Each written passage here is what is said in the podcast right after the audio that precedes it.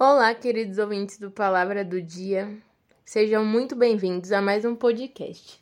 Hoje nós vamos falar sobre o silêncio de Deus.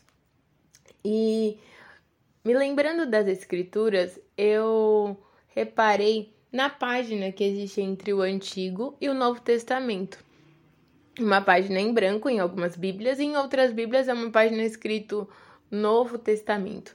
Eu não, não, parei, não parava muito para pensar o que aquilo representava, mas pesquisando um pouco, eu reparei que isso representa 400 anos de silêncio.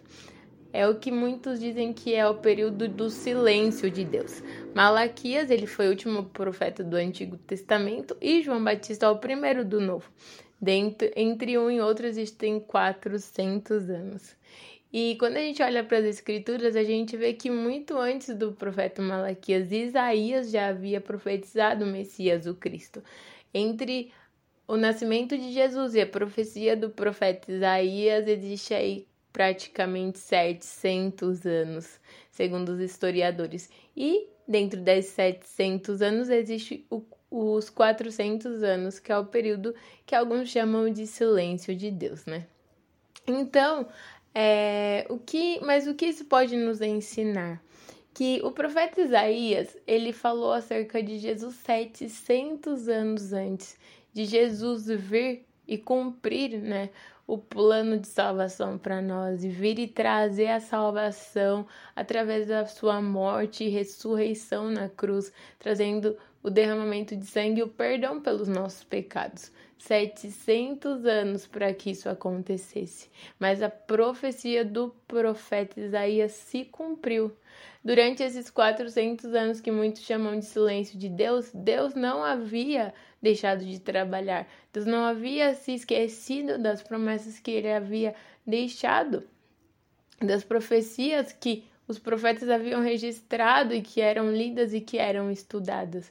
Jesus veio ao mundo para nos salvar. O plano de Deus se cumpriu.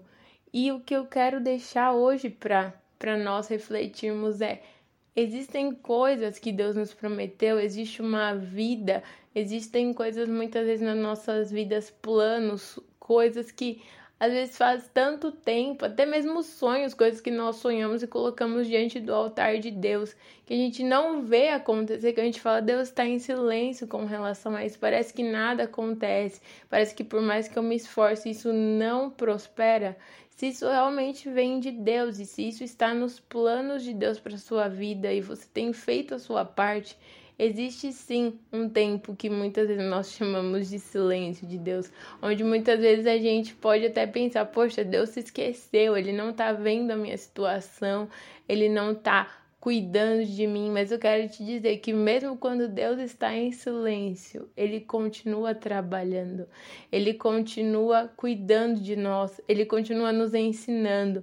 E em tempo oportuno virá aquilo que nós precisamos, virá a provisão, virá aquilo que nós sonhamos, virá o desenvolver de um projeto. Nós muitas vezes não entendemos, mas esse tempo é necessário para o nosso amadurecimento entre a profecia do profeta Isaías acerca de Cristo, o nascimento do nosso Salvador, existe um período de 700 anos, e dentro desses 700 anos existem 400 anos de silêncio profético.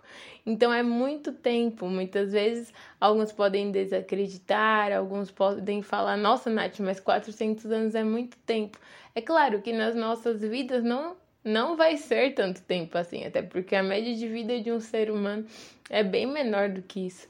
Mas o que eu quero deixar para você como reflexão hoje é: não desista no tempo da espera. Muitas vezes você pode estar vivendo hoje um tempo de silêncio, onde você tem promessas, tem projetos, mas é um tempo onde você está amadurecendo, você está adquirindo conhecimento e você pode até pensar: poxa, Deus não está comigo, Deus está em silêncio, Deus não se importa, Deus continua se importando.